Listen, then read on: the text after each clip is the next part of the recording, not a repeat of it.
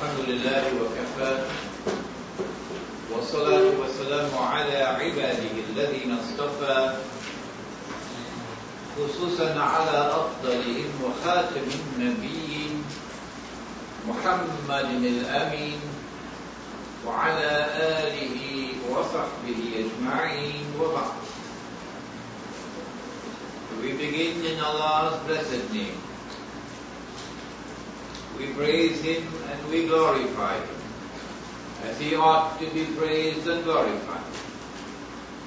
And we pray for peace and for blessing on all His noble messengers, and in particular on the last of them all, the blessed Prophet Muhammad sallallahu ta'ala wa. As I speak to you, I would like you to fill out the form, put your name, put your telephone contact, put the day of the week which is convenient for you to attend the class, and put the time. Maybe Maghrib time, maybe Isha time, put the time which is convenient for you. And then pass the form to the end of the table where they can be collected. While I'm speaking, you can do this in inshallah. Let us begin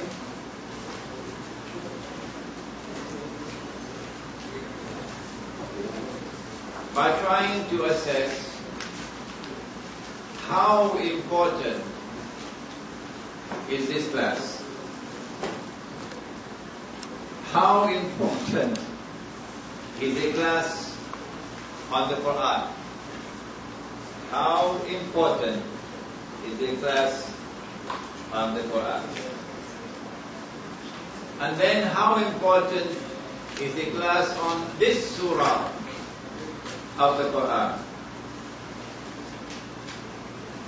When we have done that, then we can give you a look at what is to come the classes which lie ahead of us, inshallah. And I want to pray that Allah may so bless this event that you will find this class to be the most exciting experience in Trinidad's Muslim community over the next few months, inshallah. If you were to attempt to explain to someone how important is the Quran, I would suggest that you use three ayat of the Quran.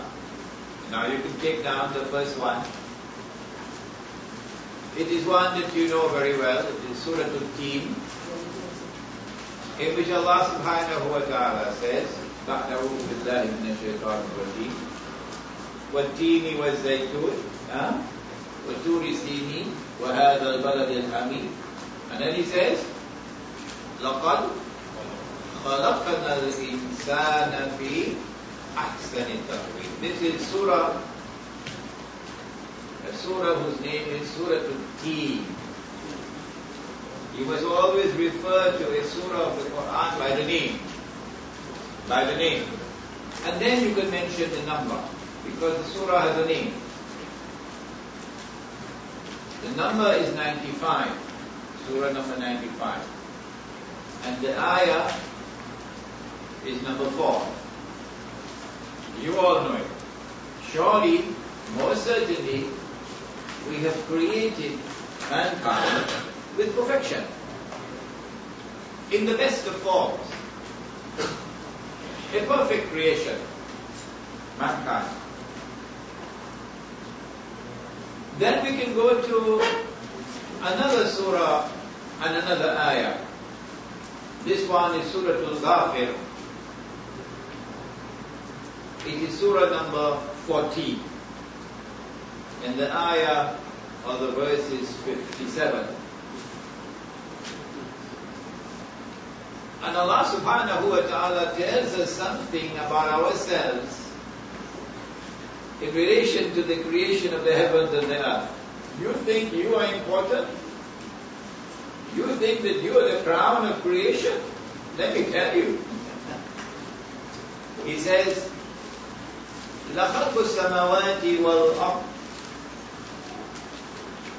لخلق السماوات والأرض أكبر من خلق الناس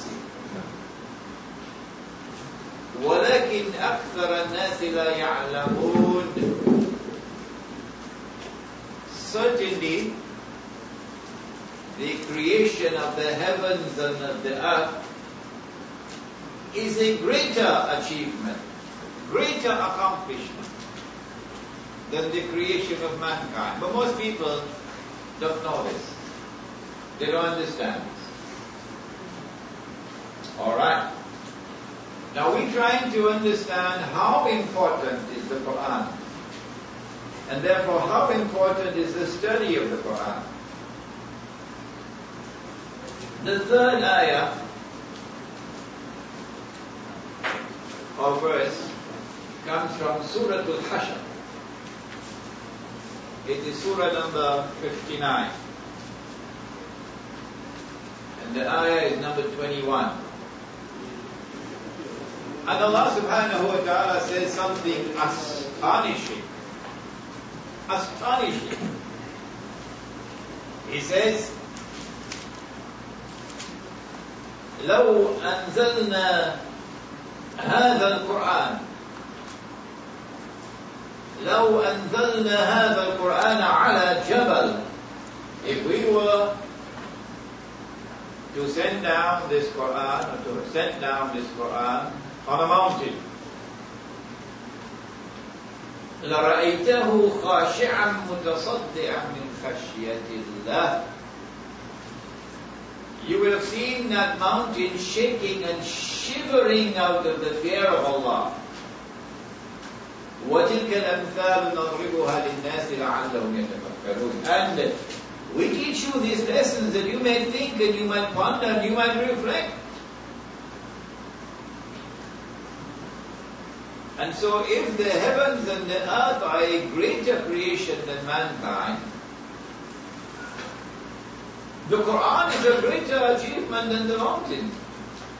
Because the mountain shakes and shivers. And so there's nothing in the universe, nothing in the universe to compare with importance, in importance with the Quran. Now we can understand the hadith that Maulana Sulaimani quoted خيركم من تعلم القرآن وعلمه The best of you is he who does what you're doing now, who studies the Quran. The best. Who studies the Quran and who teaches it to others. And so to gather together for the purposes of studying the Quran is the best possible gathering you can ever have. That is the importance of this class in which we are seeking to study the Quran. Now what about this surah? The importance of this surah. There is a handout that I have here, which is a chapter from my book that I'm now writing. This is why I'm teaching the class, to help me by writing the book. The book is on Surah Al-Kahf in the modern age. And this is the chapter of the book. What you'll do is, before you leave every class, you'll indicate that you want a copy. And someone will photocopy, bring it for you the next class, and then you pay whatever the cost of the photocopy. In this chapter, we see there's a very nice story which records an incident in which the Prophet ﷺ ordered one of his companions to memorize Surah Al-Kahf. Surah number 16, the surah entitled The Cave. But I'm not going to read the story to you because you can read it yourself, inshallah. And then there's another incident in which a companion was reciting Surah Al-Kahf in the morning time, early, before Fajr. And his horse was tied next to him. And then a cloud came down.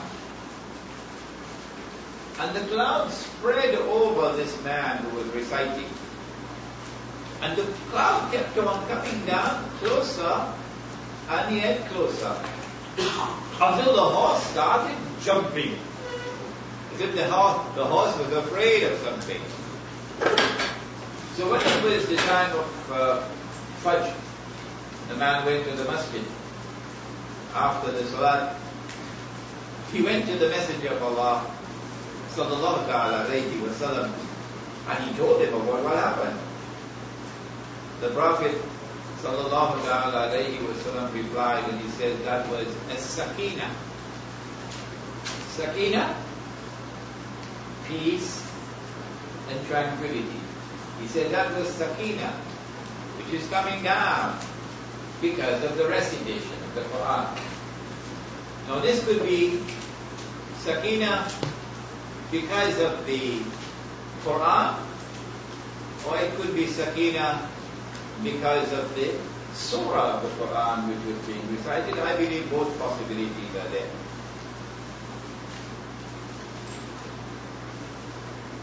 The Prophet himself, sallallahu alayhi wa sallam, is reported to have said, the hadith is recorded in all the hadiths are quoted so far are from Sahih Bukhari. The Surah Al-Kahf is one of the first surahs of the Quran that he memorized.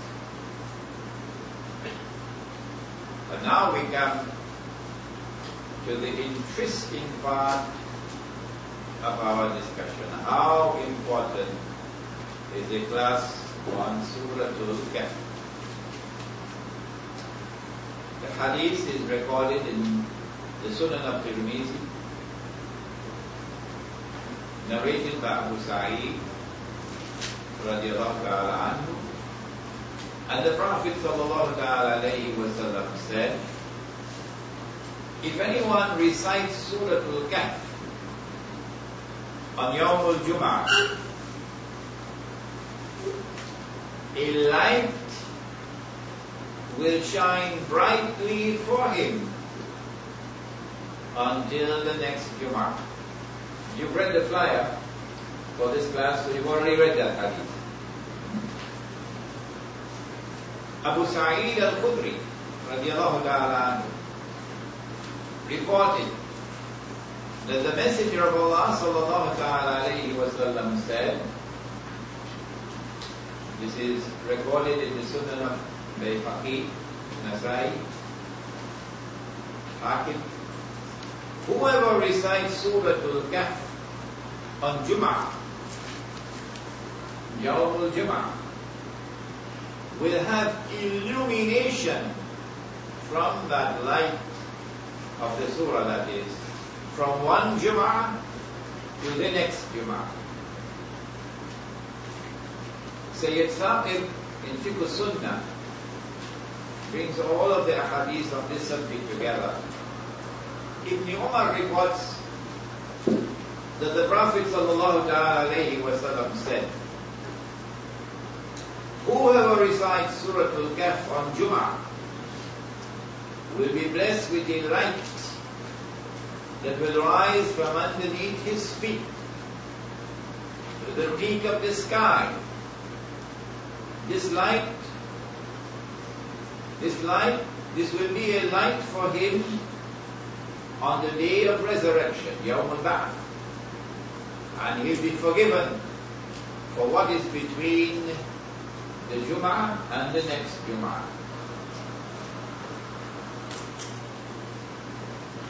So, it is not only a sunnah to memorize this surah, but it is a sunnah to memorize the whole Quran, but it is a sunnah to recite this surah on Yawm al-Jum'ah. Why did I not say Friday? Huh? I never said Friday. I always kept on saying Yom Juma. I wonder why. because let me give you something about the word Friday. It's an Anglo-Saxon word. It's derived from the old German word Freya, is a goddess. And the old English word day, which means day.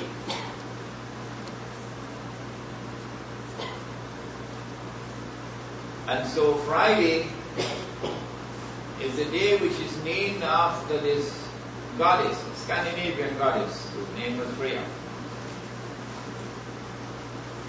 But Allah subhanahu wa ta'ala gives to this day a name. And that name is located in the Quran. It is in the Quran.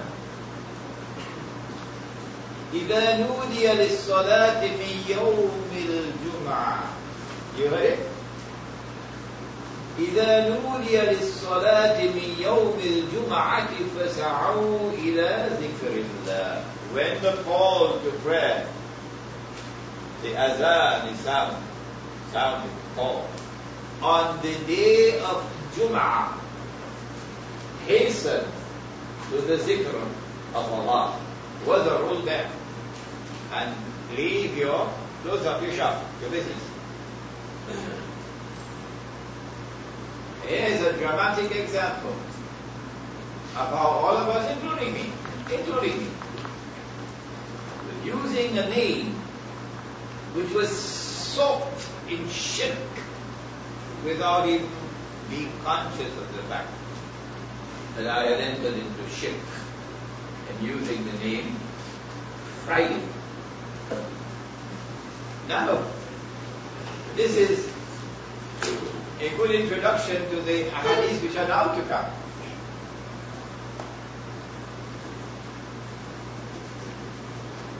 In Sahih Muslim,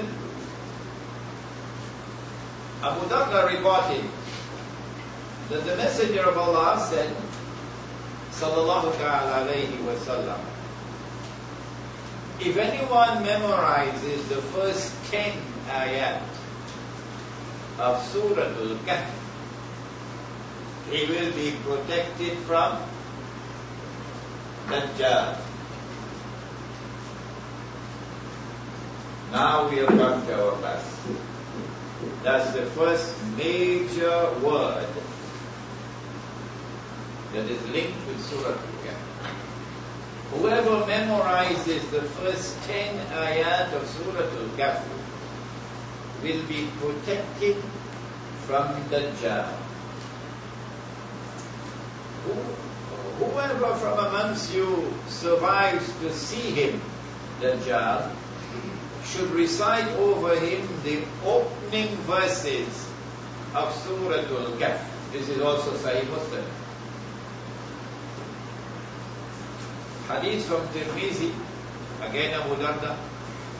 Allah's Messenger said, Sallallahu Ta'ala alayhi wa sallam, Whoever recites three verses at the beginning of Surah Al-Kahf will be protected from the fitna of Dajjal. Fitna means test or trial.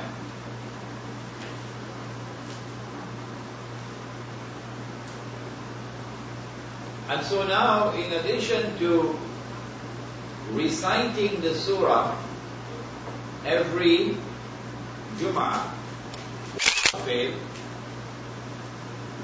we have an additional duty now to memorize. I would like on this, the first class, to ask of you, kindly, if you have not started as yet, kindly to start reciting the surah every Jummah. If you cannot recite it in Arabic, then stop. whatever you're doing. Nothing else is more important. Nothing else is more important. Stop. Wherever you are, stop in your tracks. And make this your priority, your most important of all assignments. Everything else is less important than this. To learn. To recite the Quran in Arabic.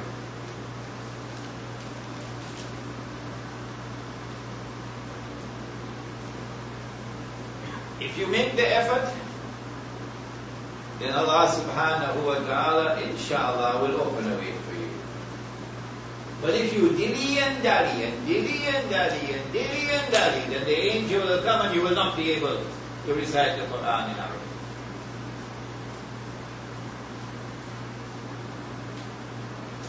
When you are reciting the surah in Arabic, not in English or in French or in Urdu, in Arabic, then the surah will give you nur or light, illumination. And when you're reciting the first 10 ayat in Arabic, then that will provide you protection, not in English. English won't work. So this is your first assignment. When you are reciting the surah every Friday in Arabic, and when you have memorized the first 10 ayat, I want you to inform me. Each one of you. Come and inform me. So I put down your name. I see this one has done. Alhamdulillah. You wait for the next one.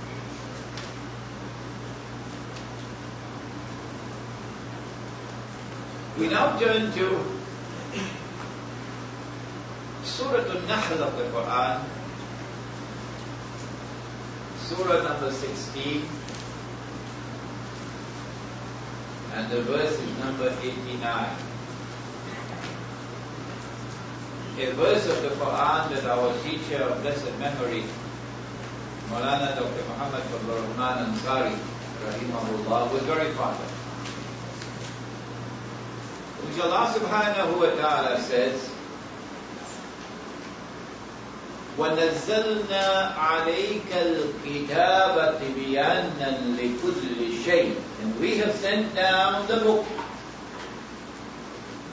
يعني the Quran sent it down on thee O Muhammad sallallahu ta'ala alayhi wa sallam in order that this Quran might explain all things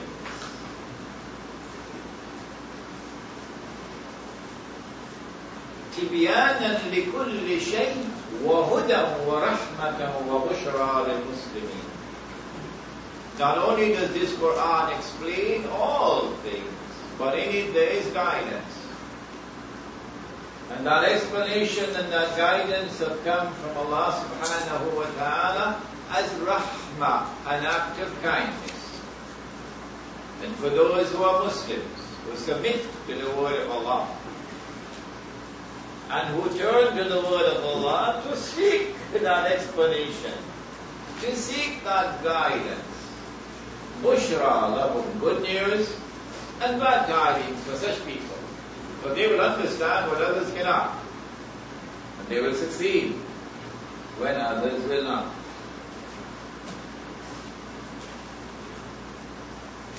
One of the unique things about Surah Al-Kahf is that this is the surah more than any other in the Quran which explains the world in which we live today and the world is coming up tomorrow.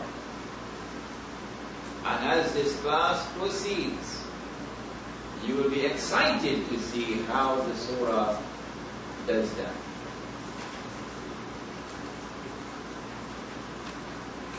We will then proceed to give you something of a historical background to the surah. That the Arabs, the pagan Arabs,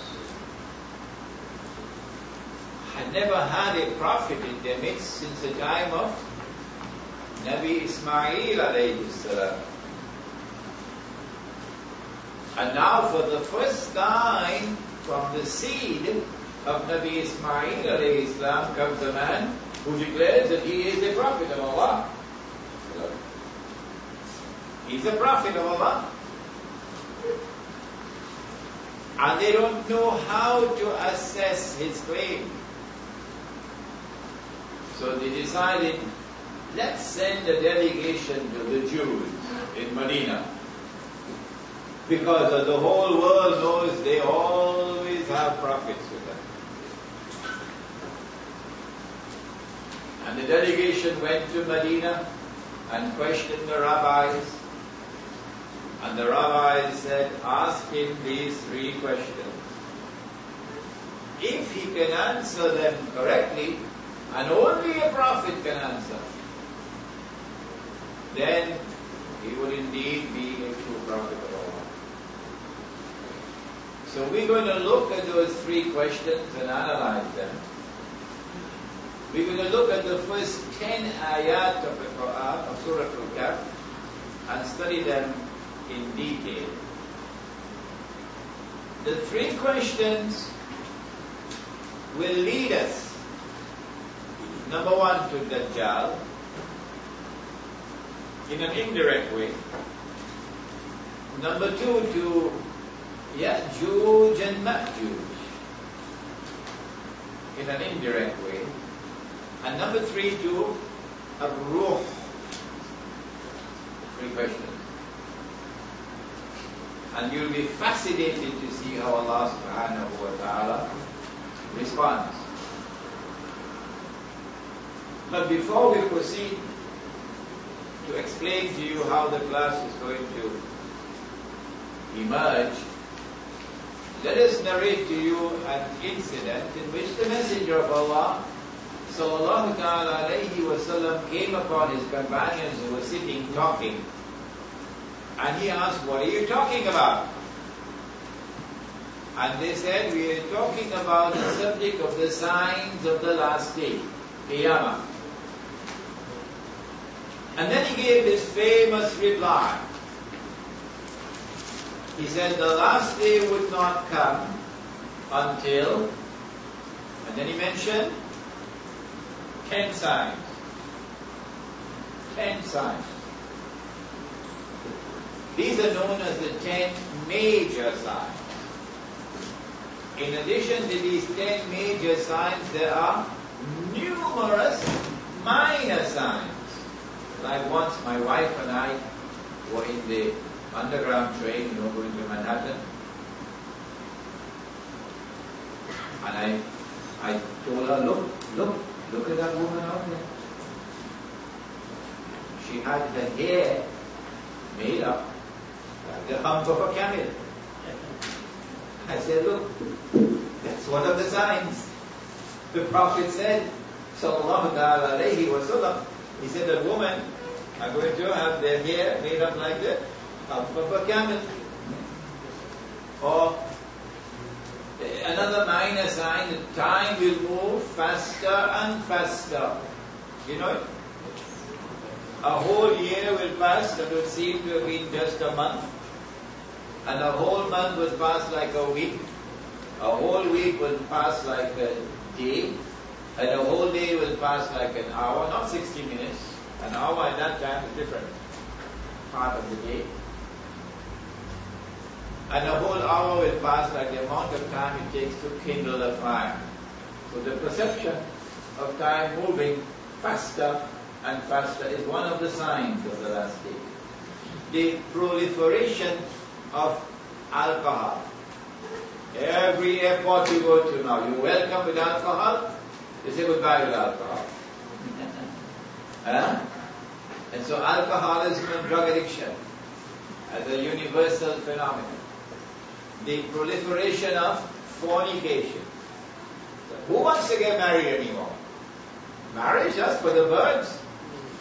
We living in the modern age, you don't get married anymore, you could shut up now. And when you're tired, you could shut down. shut up with someone else. and when children, that is the accidents of shutting up. And so, awlad zina, children being born outside of marriage, and it's commonplace. But these are the minor signs. The major signs are, number one, Dajjal, Al-Masih al-Dajjal. And we're going to have to give you, in our next class, uh, no, not the next class, after that, the next one, an introduction to Dajjal. A whole 45 minutes devoted to only an introduction to Dajjal. Dajjal, the false Messiah, Al-Masih al-Dajjal. Number two, take it eh? Number two, Gog and Magog, Ya'juj and Ma'juj. And we will study that subject inshallah before the class ends. Number three, the return of the son of the son of son of Mary. The son of Mary. Mirza Ghulam Ahmad declared that he was the fulfillment of the prophecy, so he had a big problem. He was the son of Mary, was the son of a Punjabi woman. The return of the son of Mary. Number four. Dukhan. Smoke. A surah of the Quran named Dukhan. Number five. Dabbatul Ard. Dabba, creature. Creature. Ard, the earth, but sometimes the Quran uses the word Ard and it refers to Al-Ardul Muqaddas, the Holy Land. So a beast of the earth, or a beast which will emerge out of the Holy Land.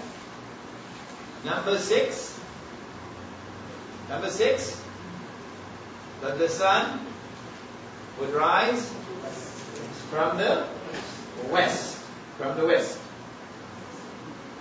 Number seven, eight, and nine, three movements of the earth.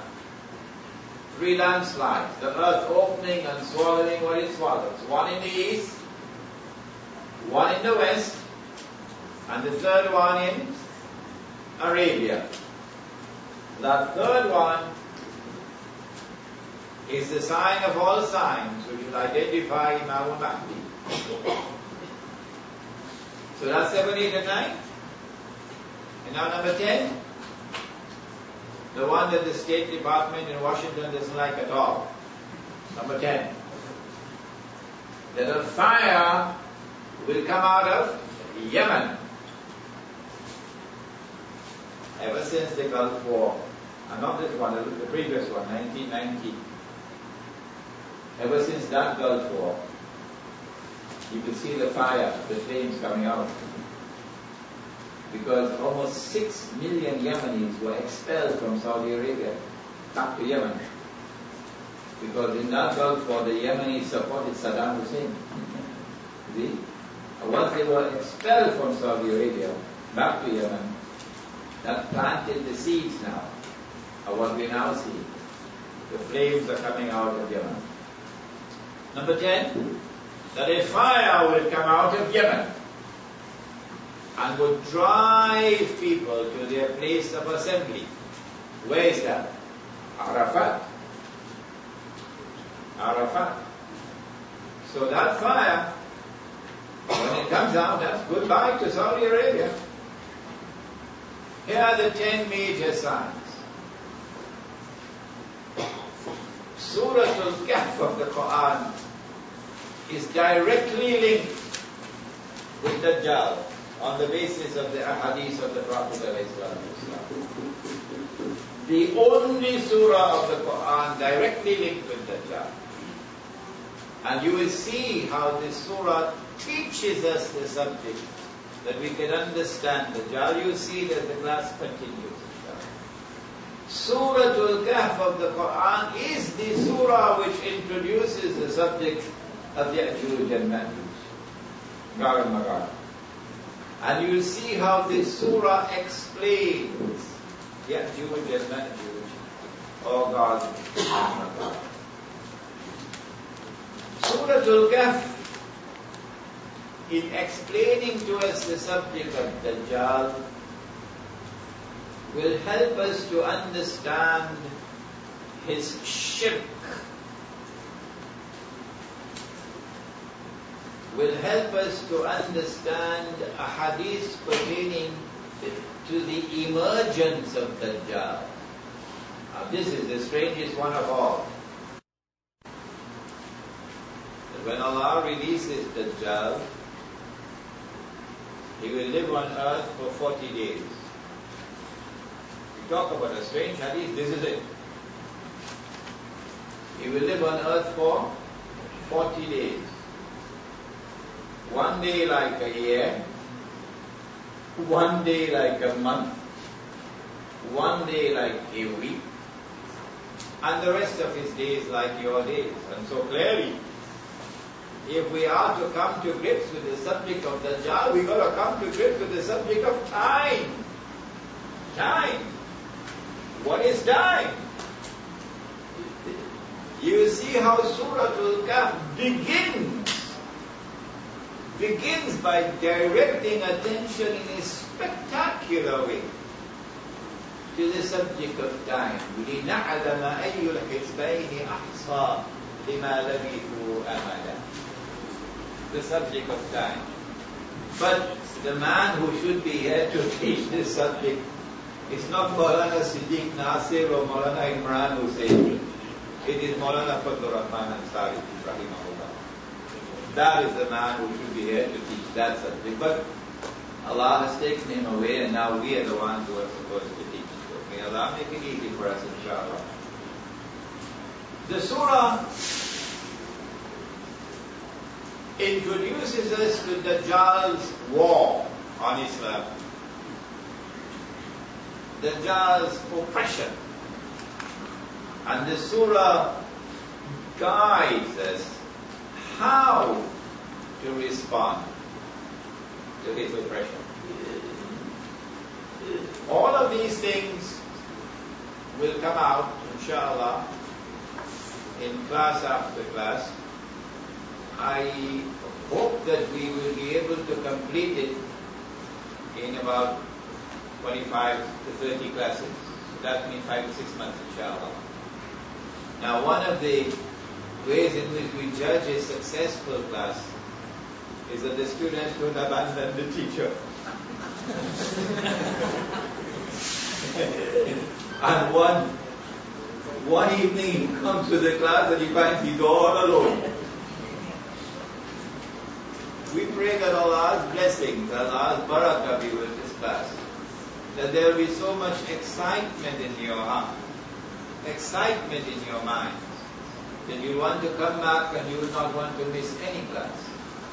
But in addition to that, if you have brothers, sisters, friends who you know have love in their heart for the deen, then reach out to them, tell them, this is the first time this class is being taught. There may not be another chance. Do please make the sacrifice and come to attend the class. One last thing before we end today. I'm teaching this class for the first time. I've lectured on the subject, but it's usually an hour, an hour and a half long.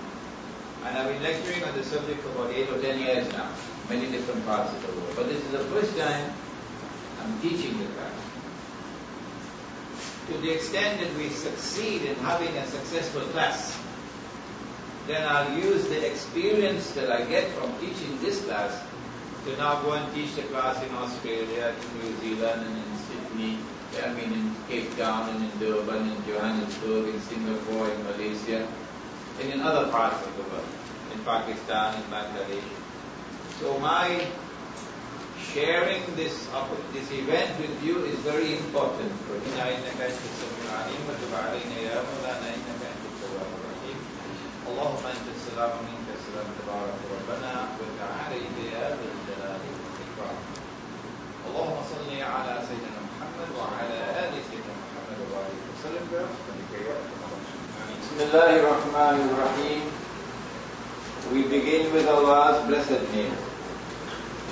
We praise Him and we glorify Him. as he ought to be praised and glorified. And we pray for peace and for blessings on all his noble messengers, and in particular on the last of them all, the blessed Prophet Muhammad sallallahu alayhi wa sallam. This is our second class on our subject of Surah Al-Kahf in the modern age. If there was anyone who was not here last Thursday, could you put your hands up? Let me see how many. All right. The substance of the lecture is to be found in that handout that you have, so you've not missed anything much. The Prophet ﷺ told us two things about Surah Al-Kahf. What is the first of the two? You were here last week. No, you get away. All right. He said, you remember. Uh-huh. Don't look at the paper now. Anyone? Yes.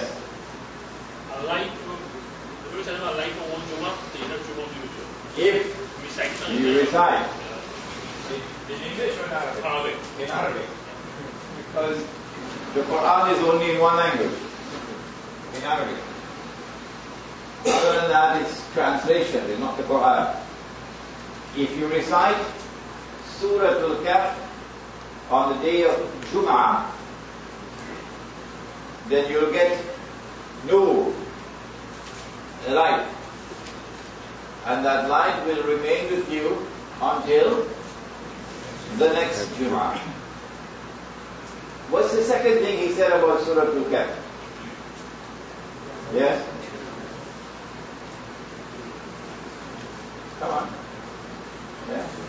No? You said? Go ahead. If you recite what? No, I didn't say recite the whole surah. The first, the opening verses. In one hadith, the first three, in another hadith, the first ten. If you recite the first 10 verses of Surah Al-Kahf in English or Arabic? Arabic. In Arabic, of course. Then you will be protected from the fitna or the tests and trials of Dajjal. Hmm? These are the two things that he said about Surah Al-Kahf. Dajjal, who is he? We mentioned in the last class that the Prophet ﷺ said that there were ten major signs of Qiyamah. Actually the term is Yawmul Qiyamah. Yawm means day. Qiyamah means the day of the great conflagration, the great transformation, the end of the world. But day over here, does it stand for 24 hours? No. Huh? Oh, no. Not at all. In one part of the Quran, Allah says that a day with Him is like 50,000 years of your counting. In another place in the Quran, He says that a day with Him is like 1,000 years of your counting. In other places in the Quran, 300 years, 100 years. So the day of Qiyamah is not 24 hours. It could be a very long period of time, but there are 10 major signs. Who will volunteer from the sisters? Who will volunteer to give me those 10 major signs? Not my wife, eh? Anybody else? Yes, number one, Dajjal. Gog and Magog, number two. Wait, wait, wait, give her a chance. You get your chance, Jamila. Number two and three. The return of Nabi Isa Islam, the son of Mary, number four.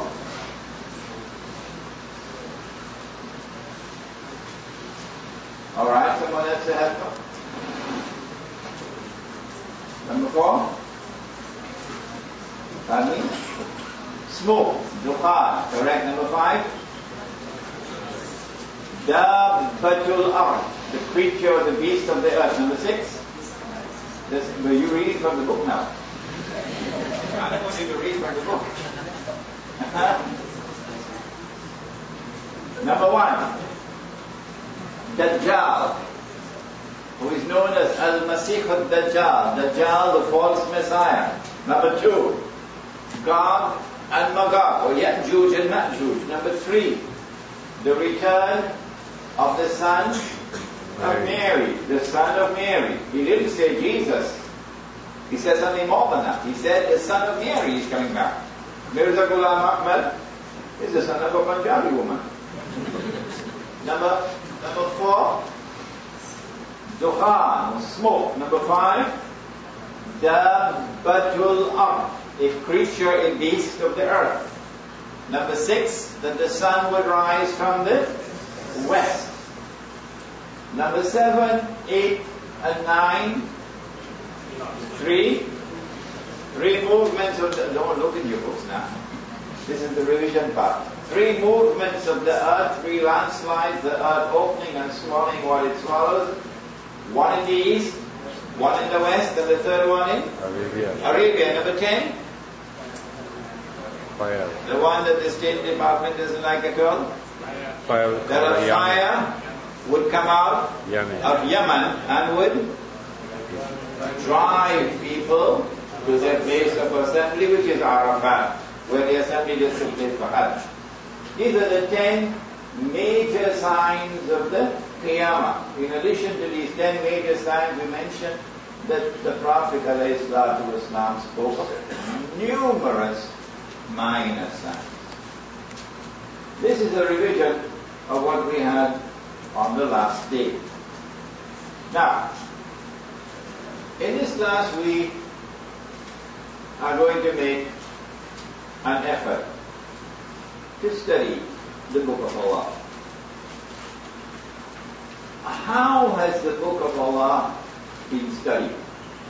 What are the approaches, what are the methods which have been employed for the study of the Book of Allah? They are basically four. The first may be described as the traditional method in which you turn to the ahadith, plural of hadith. What did the Prophet say, alayhi salatu about a particular verse of the Quran? Then secondly, what were the historical circumstances on the occasion of the revelation of a particular verse.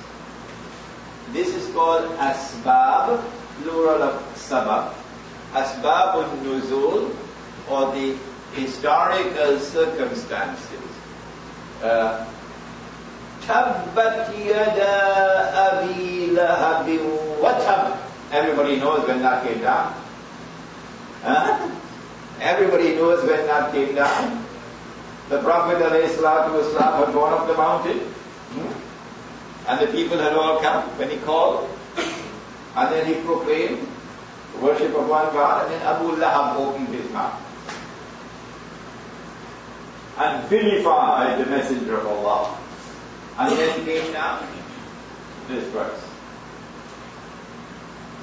So, Asbabul Tanzil, the historical circumstances pertaining to the occasion of the revelation. Number three, sometimes we have a statement, an explanation, which comes from the early Muslims.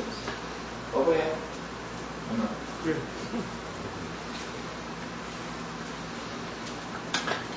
And these are called riwayat. That Umar radiallahu ta'ala anhu said so. Or Abdullah ibn Umar radiallahu ta'ala anhuma said, riwayat.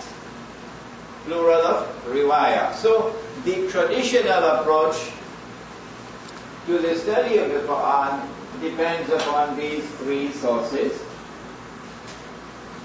And uh, the normal method is that you go verse by verse.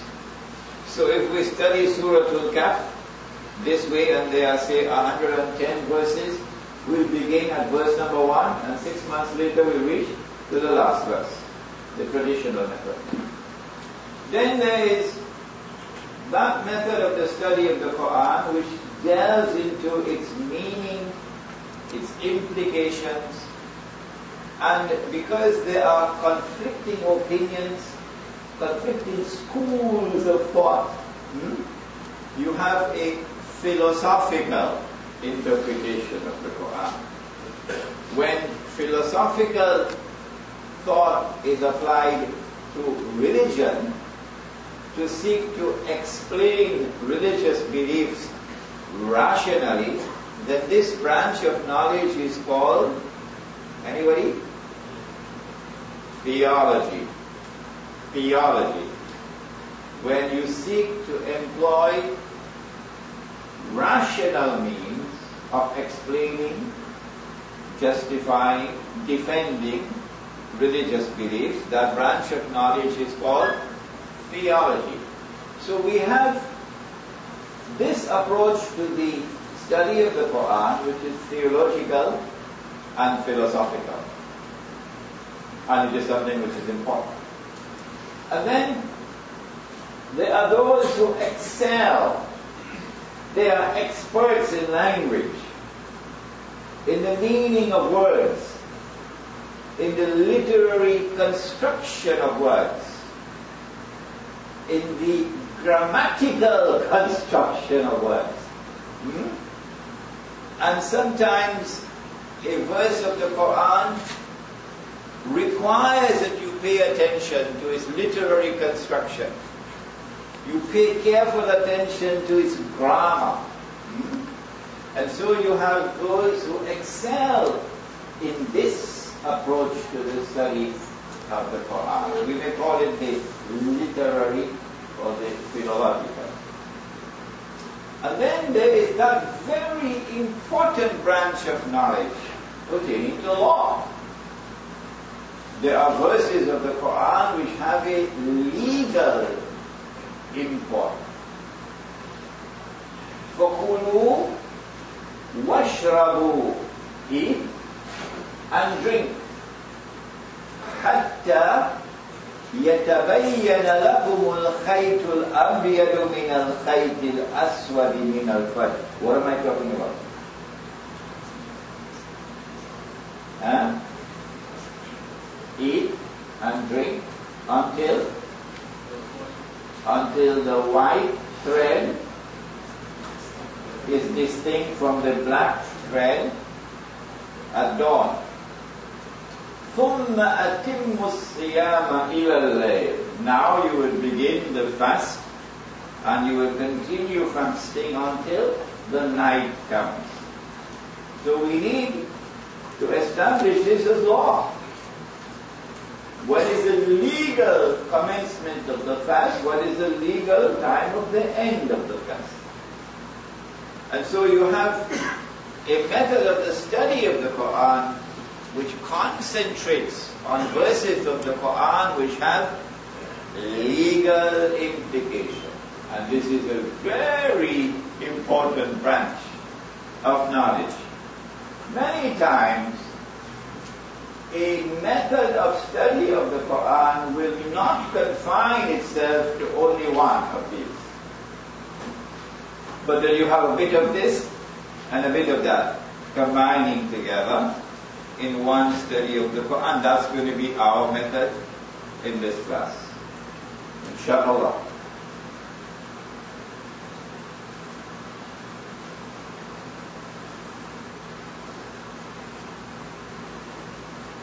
Our primary pursue in this class is what explanation does this surah provide to us which explains the world in which we live today. Now that is a challenging and a very exciting endeavor. The surah is identified with Dajjal according to the word of the Prophet And so we are going to focus on that link of the surah with Dajjal. Hence, you will agree with me that at the very beginning, we would need to have an adequate understanding of the subject of Dajjal before we can embark on the study of the surah, and we will be doing that inshallah. We'll devote one entire class to making a presentation, a brief presentation, which will help you to understand who is Dajjal. The traditional method is verse by verse.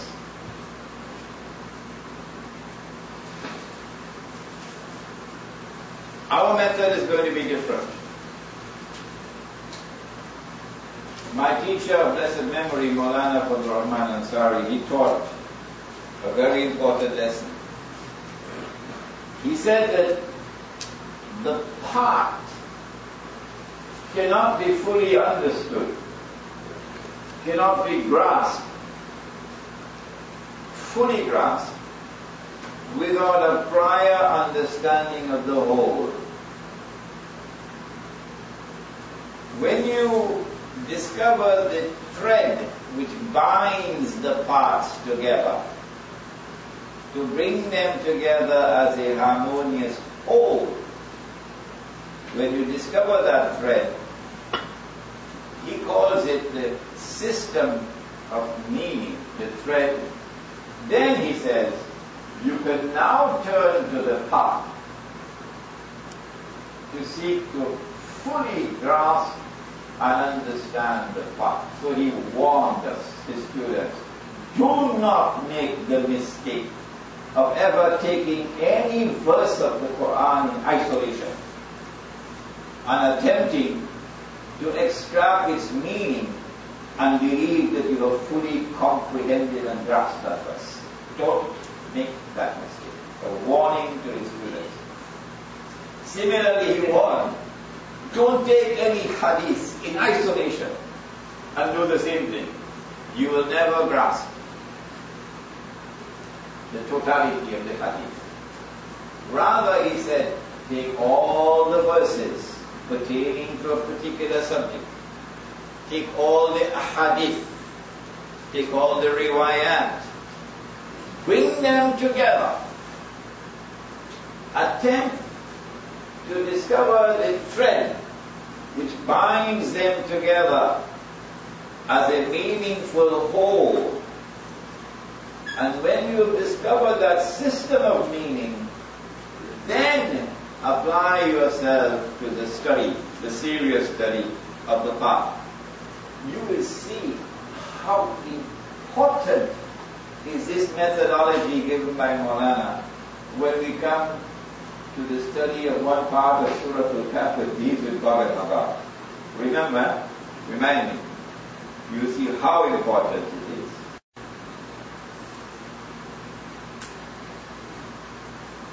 Dr. Ansari points out in his book,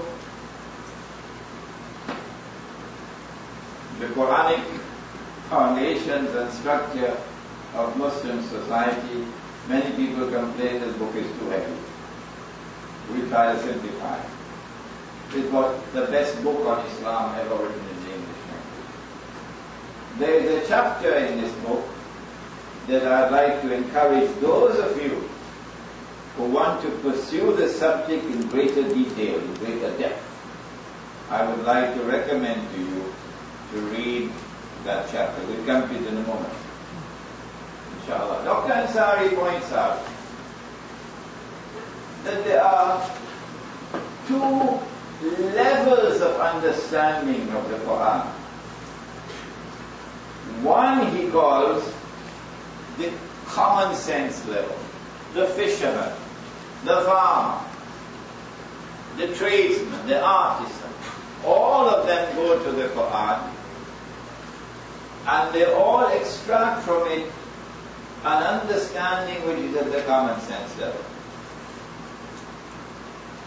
What they use for understanding the Quran is the that part of the human being that may be called the religious being. He, he has a different, uh, he calls it religious consciousness. All of us have been programmed to use computer language by Allah subhanahu wa ta'ala to be religious beings. The Quran tells us that at the very dawn of creation, before we came on earth, Allah subhanahu wa ta'ala addressed all human beings. And He asked them, Alastu bi Rabbikum? Am I not your Rabb? Do you not affirm that I am your Rabb? Qalu, Bala. They all responded, every one of us, confirming yes, why not? We do recognize that you are our Rabb. Indicating that every human being, by very nature, is programmed as a religious being to worship Allah. Dr. Ansari calls that the religious consciousness, very technical term. The farmer has it. The fisherman has it. And when he takes that religious consciousness to study the Quran, the Quran gives to him a common sense level of understanding, which is adequate for normal life. In order for that common sense understanding to be derived, the Quran has been arranged in a particular way, in which the beginning is Surah Al-Fatiha, and then the next is Surah Al-Baqarah, and at the beginning of Surah Al-Baqarah you have this verse, and then this verse, and then that verse. This is a sequence of arrangement. I use a that I'm uncomfortable with. I call it the arrangemental sequence. I wish someone could help me get a better word than that. The arrangemental sequence, meaning the sequence in which the verses of the Quran will be placed by instruction from Allah subhanahu wa ta'ala given to given to the angel Jibreel alayhi salam, who will then instruct the Prophet alayhi salam. This verse goes there. And this one goes there. And then the Prophet alayhi salam will have to place it there. The very first revelation to, came, to come down was not Surah Al-Fatiha. It was Iqra, اقرأ باسم ربك الذي خلق But Jibreel Islam ordered that it be placed in the last portion of the Quran. Not at the beginning. The very last revelation to come down was which one? Huh? Huh? اليوم أكملت لكم دينكم وأتممت عليكم نعمتي ورضيت لكم الإسلام دينا Imam says this is the last revelation.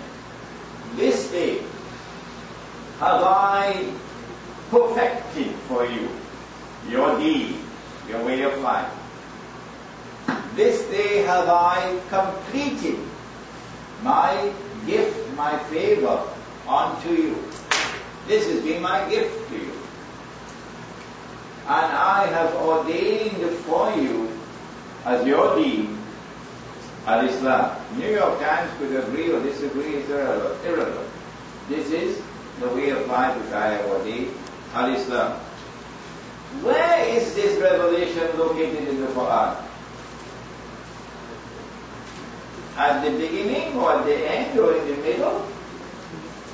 Anybody? At the beginning, correct? It is in Surah Al-Ma'idah. Up front. But this is supposed to be the last. In fact, it was not the last. No. After this revelation came down, this was in the Hajj, the first and the only and the last Hajj that the Prophet performed.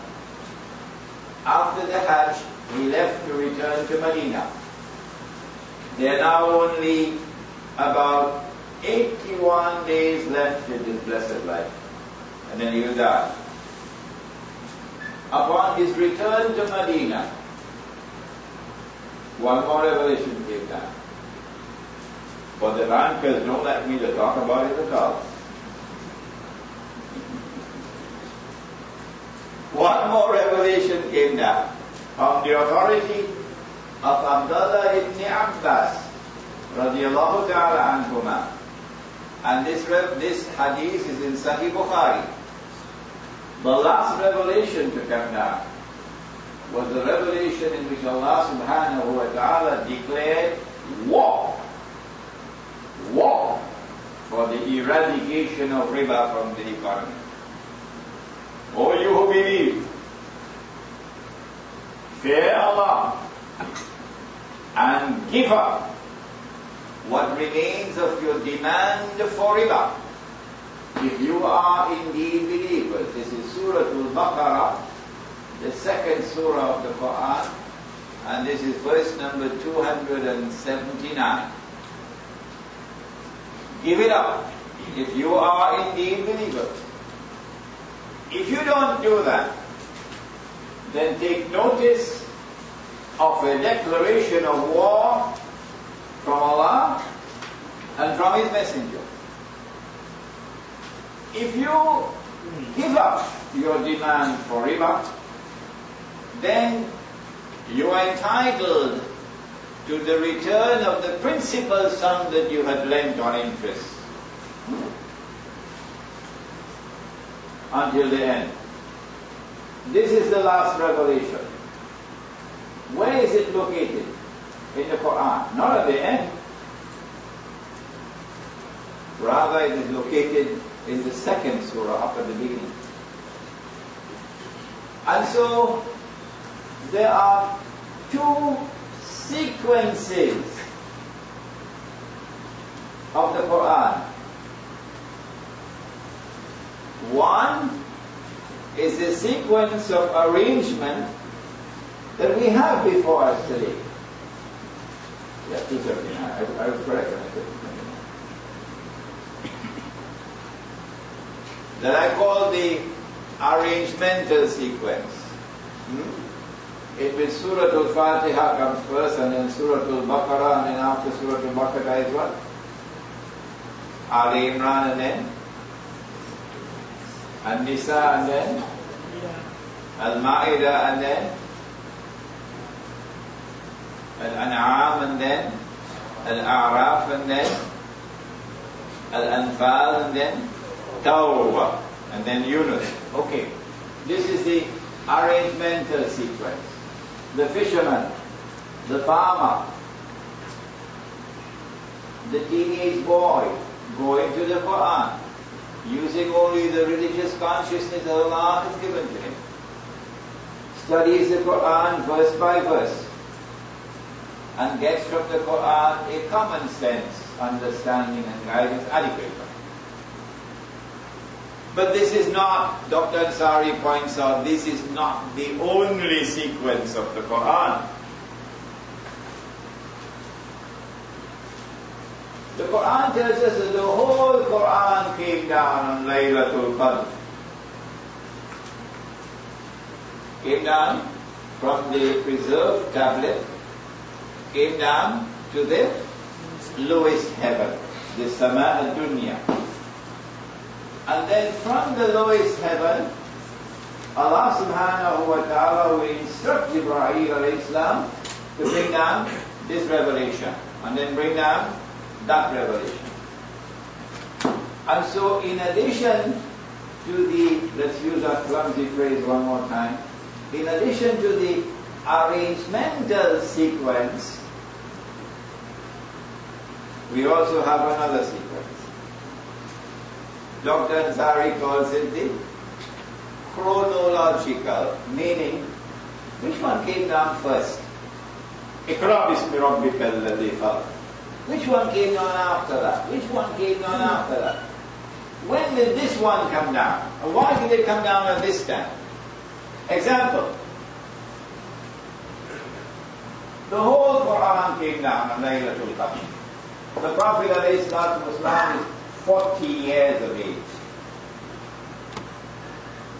The whole Quran is there in the Sama al-Dunya. In that Quran in the Sama al-Dunya there is this verse. شهر رمضان الذي أنزل فيه القرآن فمن شهد منكم الشهر فليصم. That you must fast in Ramadan. It's there waiting to come down. 13 years in Makkah. Did Allah send it down? No. We never fasted Ramadan in Makkah. Why not? Is there a reason why Allah subhanahu wa ta'ala has kept us waiting for the fast of Ramadan? Then we make the hijrah and we are now in Medina. Send it down now? No. No. When we arrive in Medina, we meet a large and influential community of Jews in Medina. And they are fasting in accordance with their book, the Torah. And their fast was from sunset to sunset. No food, no drink, and you couldn't go to your wife. And we fasted with the Jews on the days when they fasted and in accordance with the law of fasting in the Torah, we did that for 17 months. And so fast of Ramadan is still waiting to come down.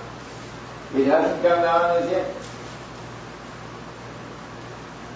It is only after the Jews had rejected Nabi Muhammad والسلام, rejected the Quran and made manifest that rejection in their conspiracy to now kill the Prophet والسلام, destroy Islam. Only at this moment in time did Allah subhanahu wa ta'ala send it down. Dr. Ansari will argue this is not by accident. There are certain implications in a revelation coming down at this time rather than at another time. And so the chronological sequence. I'm, afraid these are big words, but this is the word that Dr. Ansari uses.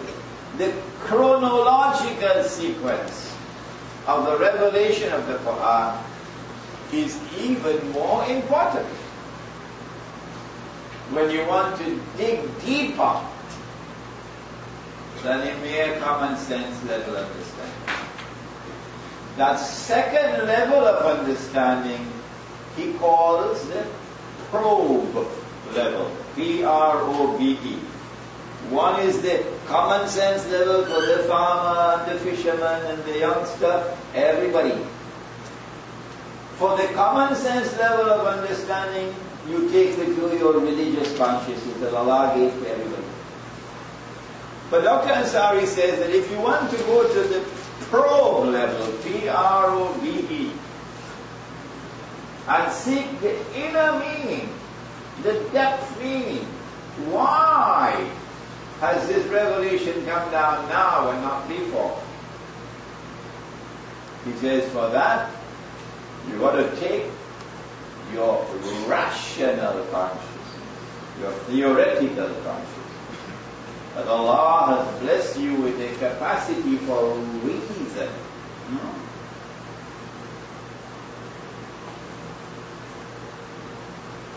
And for that approach, you don't go verse by verse, starting with the first verse and ending with the last verse. You don't study the Quran that way. Rather, you will study the Quran now in terms of its chronological sequence and in terms of the subjects which are being explained.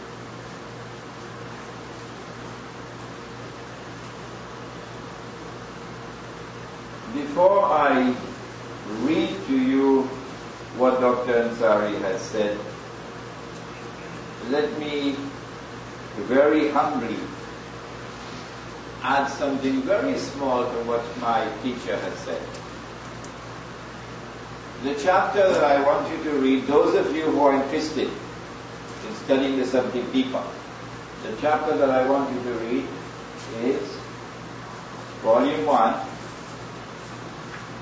volume 1, chapter 5, which is on page 85. It's a beautiful chapter. It's entitled The Style and structure of the Quran.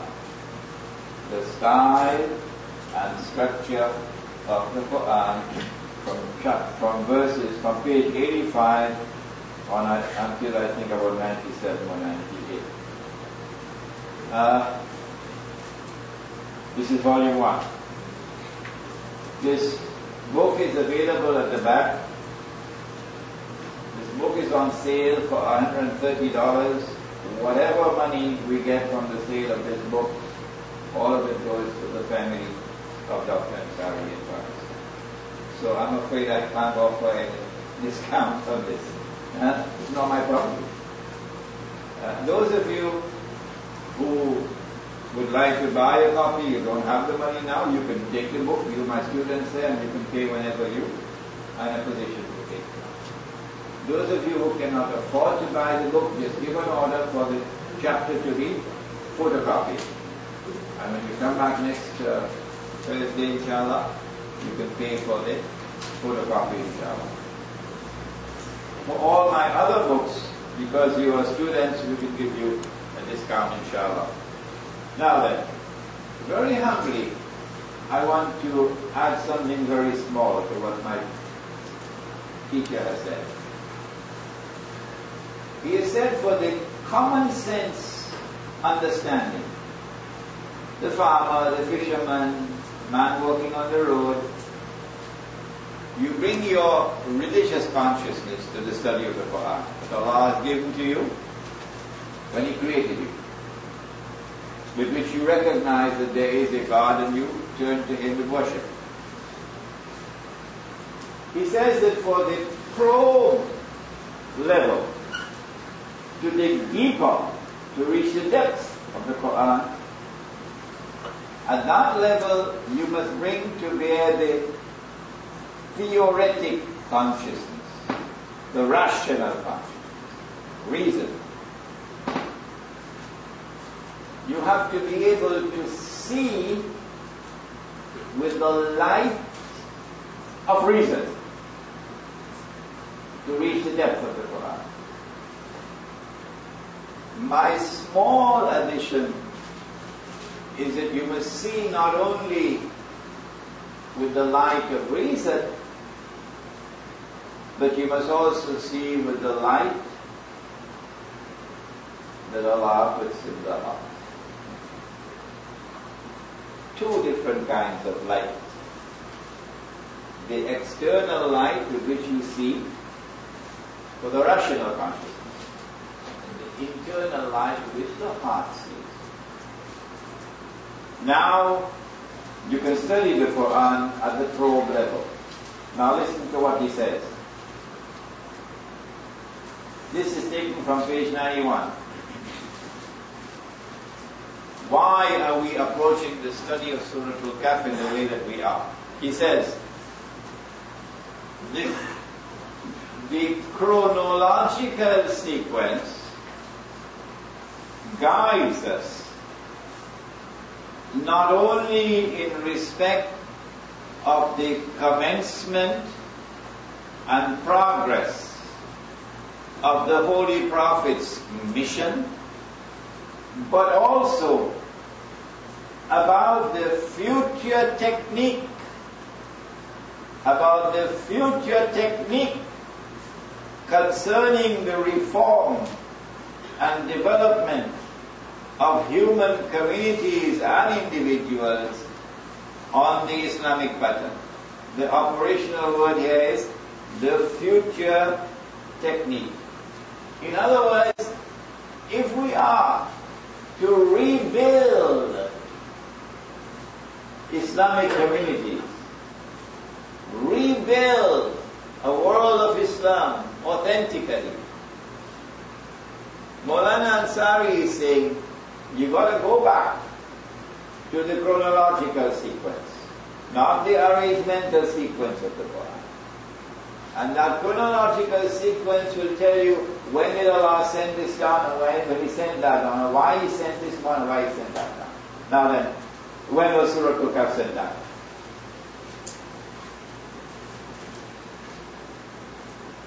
And why was Surah Al-Kahf sent down? I have only four minutes left. We did all of this to come to this point. The Quraysh in Mecca didn't know how to deal with this phenomenon. They had never had a prophet since the time of Ismail alayhi salam. Thousands of years have passed. They remember Ismail alayhi salam, they remember Ibrahim alayhi salam because they still had the Kaaba, which was the center of the Arab world. They still had the Hajj, which they were performing for thousands of years, even when they were worshipping idols. They still had circumcision, male circumcision, not female circumcision, which came from Ibrahim alayhi They still had the Qurbani of animals, which came from Ibrahim alayhi and Ismail alayhi They still had i'tikaf, but their i'tikaf used to be in lonely places.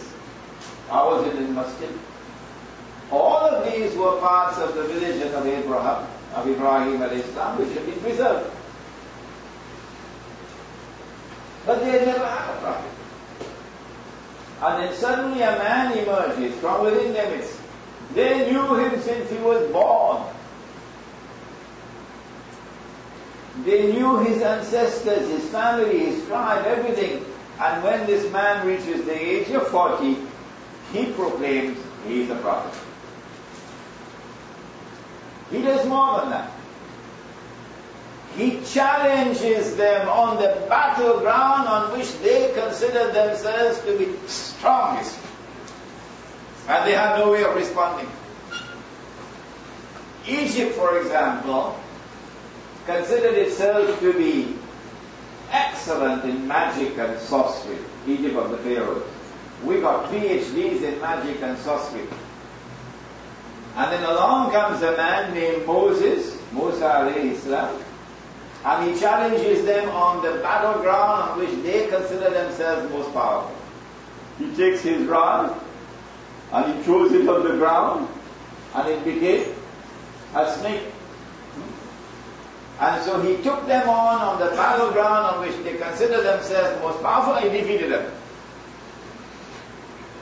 And then the same thing was repeated with Nabi Isa alayhi who was sent to Banu Israel, they consider themselves to be the spiritual elect of mankind. We are the elite. Heaven is reserved for us. We are the sons of God. We are the closest of all to Him. Miracles, that's our preserve. And along comes this boy, and they say, وَنَعُوذُ بِاللَّهِ مِنْهَا He's a pastor. But this boy takes them on on the battleground in which they consider themselves most powerful, and he puts them to shame. He takes mud, he shapes it in the form of birds, he blows into it, and they become living birds and they fly away. Later on life, he walks on water. He brings life to the dead. He causes the blind to see. He cures the leper. They can't do these things. So he takes them on on the battleground that they consider to be their most powerful battleground, defeats them. And then along comes an Arab from the Quraysh. These are people who are largely illiterate. They can't read and they can't write, but they have a very highly developed literary sense. They honor their poets. They have a very highly developed sense of appreciation for the beauty of words and for the literary composition that comes with poetry. And they praise their poets. They can tell who is good and who is not. And along comes a man who says that he is a prophet, who challenges, who exposes the oppression of the society,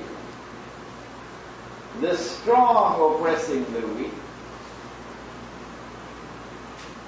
who considers the worship of idols to be fraudulent, false, denounces it, and preaches the worship of one God like Musa alayhi salam did, like Isa alayhi salam did, and who challenges them on the battleground on which they consider themselves most powerful. Namely, the spoken word, the literary composition. The Quran comes out of his lips. And there's nothing that Arabia has to match the Quran. Come on. All of you put together. You could even bring George Bush to help you. Produce one chapter like onto this. Come. And they had no response. So they said, well, we've got to do something about it. How can we tell whether this man is indeed a true prophet or whether he's a fraud? Let's ask them, the rabbis. They're out there in Medina. So they sent a delegation to Medina. And the rabbis responded. The rabbi said, ask him these three questions, which only a prophet can answer. Question one, ask him about the young man of old who fled into a cave and had a wondrous story.